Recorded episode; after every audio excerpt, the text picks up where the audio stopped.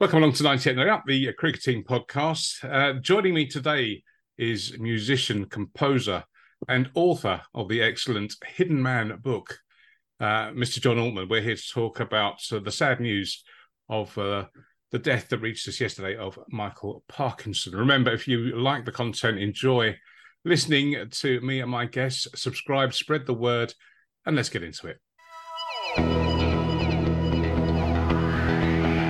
John, welcome along. Good to see you again. You're a, a regular supporter of 98 Not Out. Always a pleasure to, to, to hear your voice.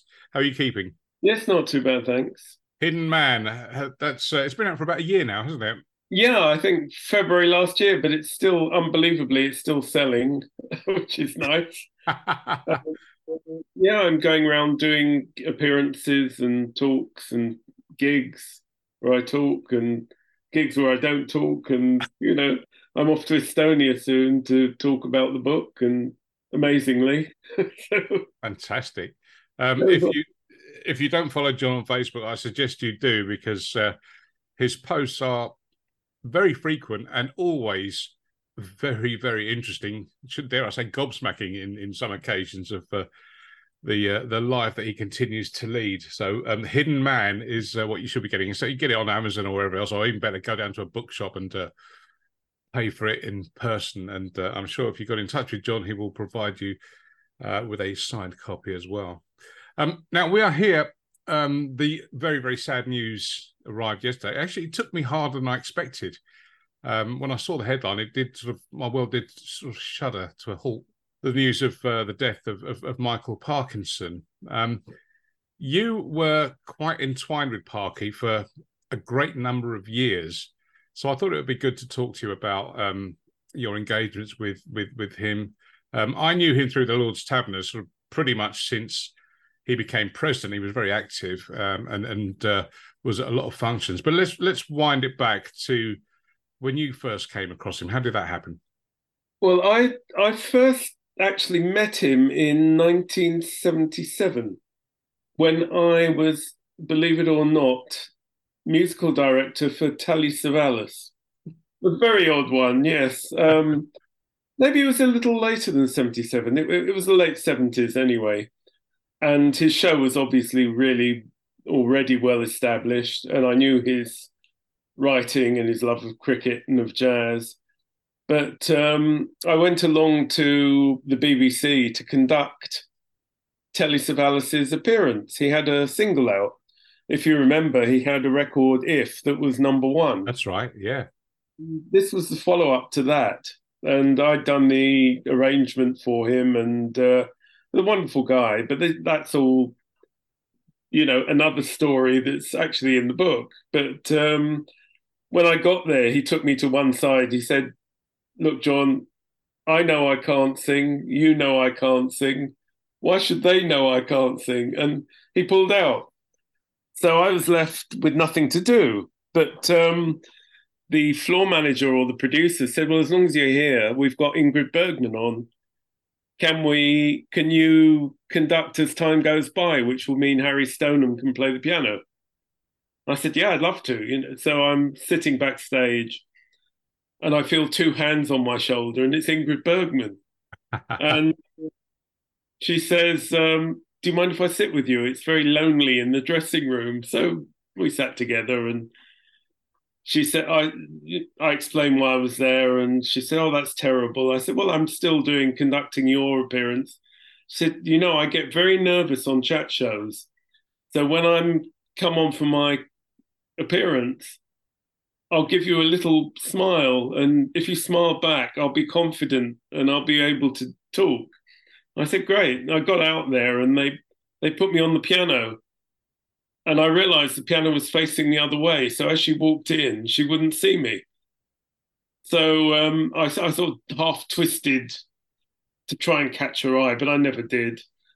And at the end of the show, we are in the green room. She came up to me and said, Oh dear, I said, I walked on, I gave you a great big smile, and this strange man just stared at me like I was an idiot and I nearly took over. But then I saw you at the piano, so I gave you a smile, but you wouldn't have seen it. And then years later, I got a video of the appearance, and um, I got a freeze frame of her smiling at my back. So I actually have that photo. but um, Parky, yeah, Parky was lovely, and um, I never really got to speak to him then. But then I would see him at cricket matches and at jazz events, and he knew he knew my writing and my playing, and then he put two and two together, you know. And um, I had, I think, two albums of mine were record of the week on his radio show, and we always sat together at the Test matches. In fact, I was I was sitting with him at Lords when the news of Amy Winehouse's passing came through, and uh, I'd mentored Amy, so we were frantically going through you know TV channels, and there was no news yet. It hadn't broken. It had just gone come to me as a text from a friend, you know, member of her band, and uh, we we never sort of forgot that. But we we hung out a lot. In fact,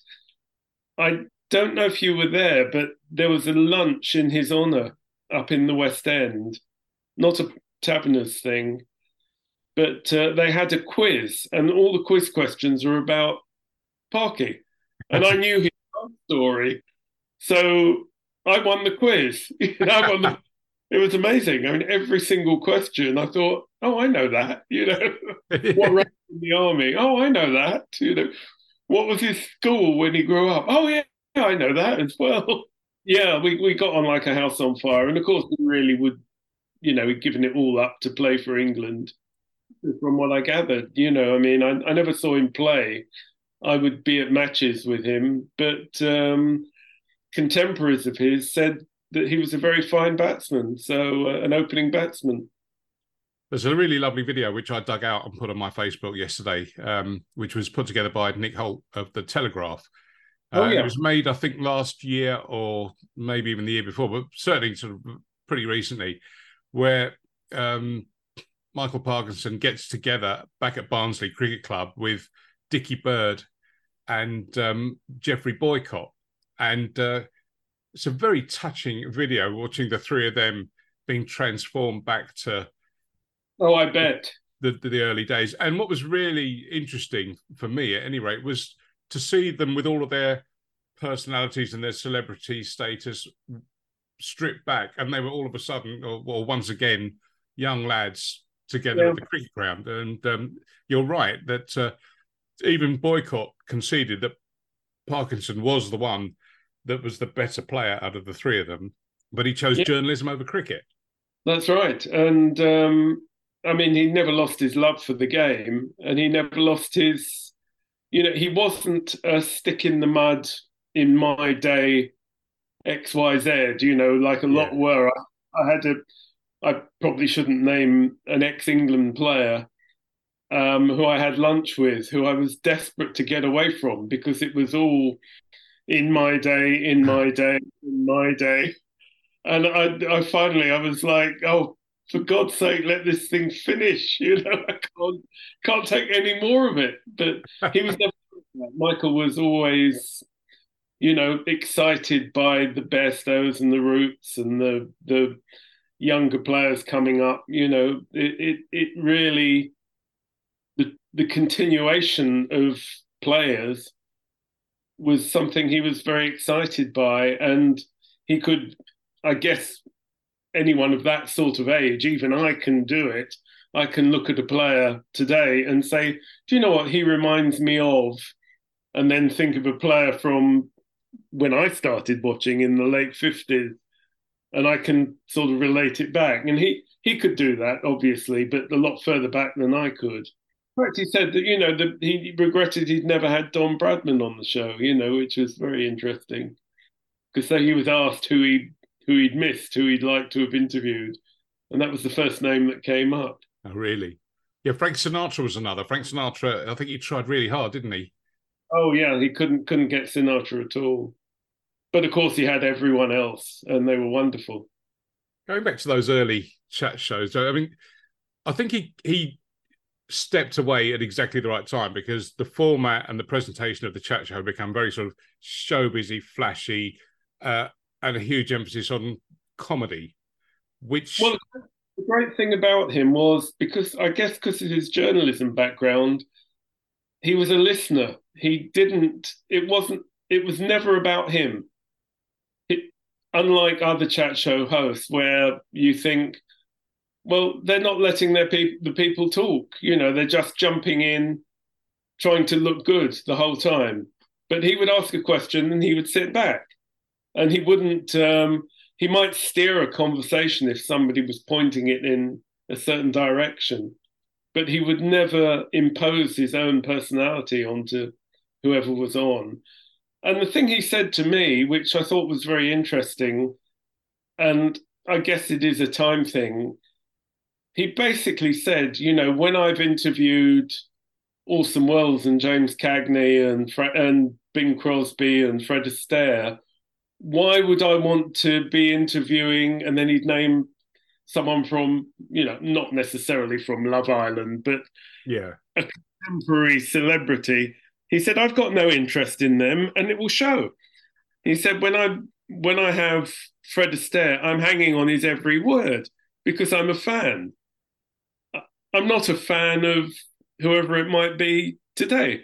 So there's no interplay between my guest and myself. And that's the important thing, you know. It's not just about me asking questions and them doing answers. And it's certainly not about their publicity department oh. what I've got to ask, which unfortunately, with a lot of inverted commas big stars these days, you know, the interviewer is told, don't ask about this, don't ask about that, ask about this. And, you know, we all know where that leads to. Yeah. It's, I, I find it very interesting watching some of those earlier shows, particularly the one you mentioned with Orson Welles. Um, yeah. Which is which is an incredible um, piece of television, but everything about it, the set's a lot darker. There's complete silence in the studio. You know, you don't hear the audience sort of whooping and horroring on every sentence. Um, and the fact that Orson was just so fascinating. You know, he's got his great big cigar there. I mean, in those days, you could smoke on set, couldn't you? I mean, that's one of the the things that you you sort of look at now and think, my God, how weird does that look? And he and he said, I think on his uh, one of the sort of documentaries that I watched, that they put him on late because if he had an interesting guest, they would let it wouldn't be limited to a 45 minute or an hour time slot. That if the conversation was flowing, then the cameras would keep going. Uh, and I yeah. think Orson Welles, something like three hours. I think he said they were they were they were they were talking to each other. I I I was lucky to work with Orson Welles. Um, I think I'm even luckier in a funny way that his daughter Beatrice is one of my closest friends. You oh, know, wow. and I we, we talk all the time, and um, to have that connection with you know an absolute legend, really, I I I you know I'm over the moon with that. One of the things but, I noticed as well that um, Laurie Holloway was the musical director for a, yeah. bulk of the time, but you mentioned Harry Stoneham and and the I can remember the days when it was the Harry Stoneham quartet that used to play the music and do the intros, and the the, the Hammond organ was uh, was, was playing the lead. Um, no, Harry Harry was the conductor when I did the show, but there was a full orchestra. It was um, so it was obviously a bit later than the early shows, you know, but not late enough for Laurie to have taken over because Laurie and Michael were very, very close and they were neighbours. And oh. an important factor about Michael was his, he was a fanatical jazz fanatic, if that's, sorry to say fanatical yeah. But um, he he was a, a really keen jazz supporter, and I would see him at as many jazz events as I would see him at uh, cricket or at the TV centre. You know, we, we I've got a lovely photo of, and I can't remember. It's either him giving Sheila Tracy an award, or Sheila Tracy giving him an award at um, a big coda club, which was all the old musicians got together and hung out and had events. And um, Michael was sort of special guest at one, all, virtually all of those actually. but I, I actually, I really, do, I can't. It's very hard to tell from the photo, and it's so long ago whether he's giving her an award or she's giving him an award. And I really, I don't remember, but uh, but I would see him, and as you mentioned, the Lord's Taverners. You know, that's. I think you must have been there that that lunch for him last September. Yeah, which yeah, last time I saw him, and of course Barry Humphries did the speech, and he's gone as well. Yeah, I've got a picture on my wall from. Uh, you can't see it in the shot, but there's uh, me sat in the middle, Parky's on my left, and um, Sir Les Patterson is on my right. It's one of my favourite pictures. And that was, I think, the first time. It was when he just become president, and it was a lunch in his honour. And and, and uh, Barry Humphrey said, I mean, they were they were great mates, and he gave an absolutely rip roaring speech. Oh, he was amazing. so so sharp and and so witty. I mean, it was just. But what I, you know, that was the first time, I, and and I went up to to Michael after sort of the formalities of the lunch and uh, explained to him that I was just starting off this radio program and I was going to base it on cricket and we were going to play some music and and he was really interested and he was you know sort of, I held back from inviting him on because I was just far too nervous and uh, thought I yeah. can't I can't do that. But well, um, the thing is, he, he would have said yes. There's no doubt. You know, he was. I remember actually at that time when Amy's news came through. Before the news came through, we hadn't seen each other for a while, and in the meantime, my son, second son, had become producer of the Graham Norton show.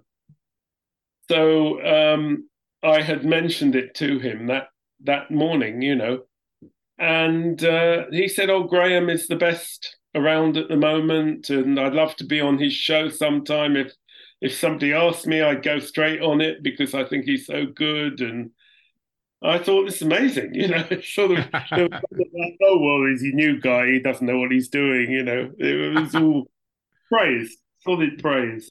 It was, and he was quite generous with me. And we ended up having quite a decent conversation. It was, a, it was a weird one of the. I mean, I'm sure you have this all the time, but for me, it was a, a pretty surreal moment. I was stood there at Lords talking to Michael Parkinson, and then I sort of felt the presence of someone else on my shoulder. It was Piers Morgan, and all of a sudden, the three of us are just having a a very unassuming conversation about cricket and interviewing, and uh, and and I asked Michael about you know who is. I said, I mean, clearly I guess everyone assumes that Muhammad Ali uh, yes. uh, was was the one that stands out for you. But you know, in your in your personal view, what was the one that had the most? Uh, you know, and he gave the answer, which he, funny enough, on the documentary I was watching last night, he repeated it on that. But he said about the the interview with uh, Dr. Jacob uh, Bronowski, yeah. which is an incredible piece of television. No, he always cited that as as an important moment, you know, and um, it was very interesting because uh, the other one he didn't mention in the program at all, but I know he was a huge fan of was George Best. Yeah, and uh, of course he wrote wrote his autobiography with him or biography or whatever it was. And I remember, funnily enough, one day I saw him at Lords, and it was just after we had a Bunbury game which was actually rained off. And so they had a marquee lunch and a band. It was Bill Bill Wyman actually, Bill Wyman's rhythm, and I, I played as well. But I was sitting with George Best, and I'd known him when I was in Hot Chocolate because we used to go to his club in Manchester, and we were chatting, and he suddenly said, um, "I need to go to the loo. Um, could you help me?" I thought, what a strange request. And of course, as he stood up, I realized he couldn't walk across the floor unaided. Oh. And so I was literally carrying him to the bathroom, thinking, this is insane. This is the best sportsman I ever saw in my life. And I am carrying him across the room because he can't walk across the room. And I told Michael this mm. a few weeks later, you know, when I saw him at the at the test match, and he was shaking his head and saying, you know, the the best I ever saw, and uh, what a tragedy what he's done to himself. So it was it was quite poignant, really. I think that was one of the the reasons why he was so successful at what he was doing was that, and he didn't wear it on his sleeve, but he was passionately interested. Now you mentioned cricket, jazz, um, yeah, and on, he was passionately interested in, in in many subjects, wasn't he? And that's why he could talk and engage with people on that level. Oh, totally. And he he was a fan. You know, he was. I, on the program last night, you saw when that moment when he kissed Lauren Bacall. he had a similar experience with Ingrid Bergman, who was his, you know, fantasy pinup yeah. when he and he said to me that night when we were on together, I can't believe somebody told me I'd be sitting here with Ingrid Bergman chewing the fat. I, I said, yeah, but she kissed me. oh. um, and he was very, very down to earth. I mean, that there was um, a well-known general who wrote books, military books, Sir John Hackett, and he was the third guest on that particular night, and he was incredibly boring. Huh. and you know professed to have no clue who Telly Savalas was who then was the, the biggest star on television in the world. And Parky told me uh, which I didn't know because I was obviously I was off in the band. He said oh yeah Hackett was telling one of his interminable stories that had no interest or punchline and he caught Telly Savalas's eye, and Telly Savalas raised his eyebrow and sort of. and he said, "What a great guy he was," which I thought was really nice. It was uh, a mutual moment of, uh, "Oh dear, what do we what do we lambered ourselves with?" Younger listeners and viewers will be thinking, "Who's Telly Savalas?" Uh, I mean, it, again, it harks back to a golden age of Saturday night television on BBC One of Bruce Forsyth, the Generation Game, Kojak, you know, the two Ronnies, Match of the Day, and then Parkinson before you went to bed, or if you were coming back from the pub, if you're old enough. Um, it, it was a fantastic time, really, wasn't it? It was, and it is incredible. And you're absolutely right. A lot of people would have no idea who Telly Savalas is. And I know when I wrote my book, my editor was saying to me, explain who George Raft is explain who Crosby is, explain who Milton Berle is, and you realise there's a generation that won't have any clue who any of these people are, really. Yeah. Well, we were watching that last night. My wife is only five years younger than me, but um, she didn't know who Jimmy Cagney was. She knew James Stewart and she knew Orson Welles. And it was really interesting. And I was, I sort of looked at her and said, really? And then it dawns on you that, you know, when, when I was sort of young, but I could remember. Jimmy Cagney was one of the staples of the television impressionists. You know, the look at me, Ma, look at me, Ma. You know, everyone seemed to do an impression of Jimmy Cagney in those days. But you know, that's from a, an era of 1930s gangster cinema, isn't it? Well, I'll tell you what brought it home to me in a big, big way was um, I was playing saxophone at a charity event, and I was sitting with the daughter of the sponsor for dinner. So I went back to my table and she said, uh, Oh, I really enjoyed your playing. I said, Thank you very much. She said, I see from the program you're involved with Amy Winehouse. And I said, Yes, well, actually, I mentored her in the early days and we were very close. She said, Oh, that's interesting. I've never heard her. My parents listened to her a lot. and I was like, Amy Winehouse, and you've never heard of her? And then I realized she was four when Frank came out, and she would have been 10 when Amy died. Yeah. Why would she have ever listened to Amy Winehouse? You know, there's no, there's no reason why, why she would know who she was or would listen to her. And it's that quickly that time moves along. And I dare say there are, if they haven't reformed, groups of the late 90s who you, people born this century won't have a clue who they are. I know. Let alone James Cagney, you know. yeah, yeah. Almost. Yeah. I to get started on Edward G. Robinson then. Absolutely. Well, Michael, going back to Michael, of course, that was the era of cinema that attracted him, and I think it it's largely because it wasn't there wasn't television. Yeah. So if you wanted to see these people, they were huge on the big screen. So they were larger than life. So it wasn't a case of, you know, somebody on a tiny tube that you might see, I don't know, George Reeves as Superman, but you're looking at a nine inch screen. You're looking at Clark Gable and he's 20 times bigger than you. So when you meet them, when you meet Jimmy Stewart and John Wayne and James Cagney and Lauren Alan Bacall, Ladd, Alan Ladd, you're seeing these huge, huge stars. Well, Alan Ladd was only. Yeah, that that's what I threw him in. Yeah. Didn't they have to dig trenches for his uh, leading lady and stuff like that when they were filming? Same with Mickey Rooney. Yeah. God, how many people? It's it's an interesting thing because I always, um, I mean, you mentioned Superman there, George Reeve. Now that's the original one, and and it as Superman has gone down the years, you can you can mention the actors and people just give you blank looks. It's a bit like Doctor Who. I mean, there's a whole generation of people that didn't understand that Doctor Who was around in the 70s and 80s. Um, well, with people like Tom Baker and Jon Pertwee. Yeah, and before that, William Hartnell. You yeah, know, all, that's right. That's right. Yeah, really pushing it if you can go back to that. yeah, but just... I mean, it's a bit of a tangent, but um, when I talk to, I've talked to a few schools um, over the years. So I'm I'm talking about 14, 15, 16 year olds. And I suddenly realized they, they're not going to know the people I'm talking about at all. No. You know, in hot chocolate. Well, what?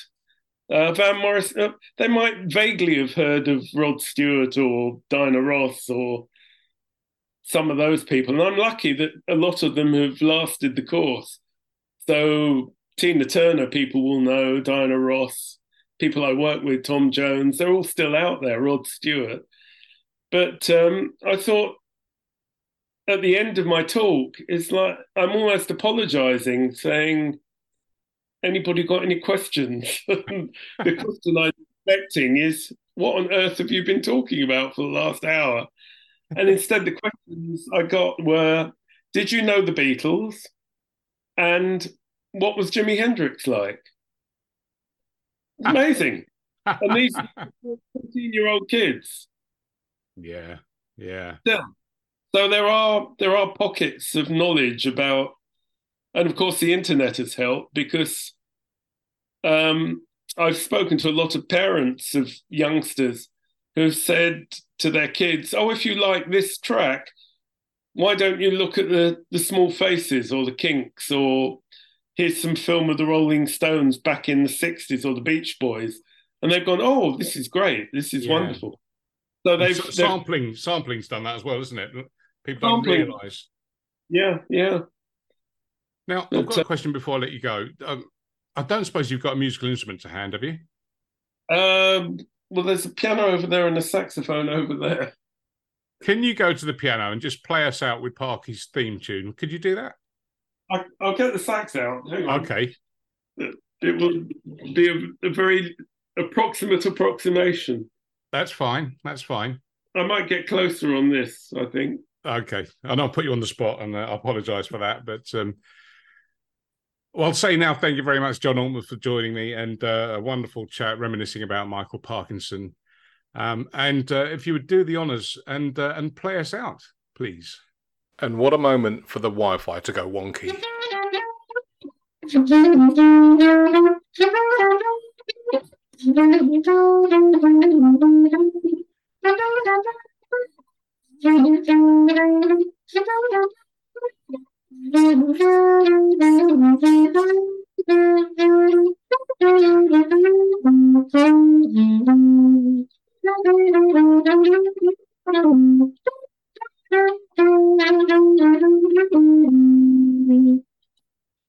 Fantastic. John Altman, um, as I said, composer, musician, and author of The Hidden Man. Go out and buy it. It's a brilliant read. Absolutely superb.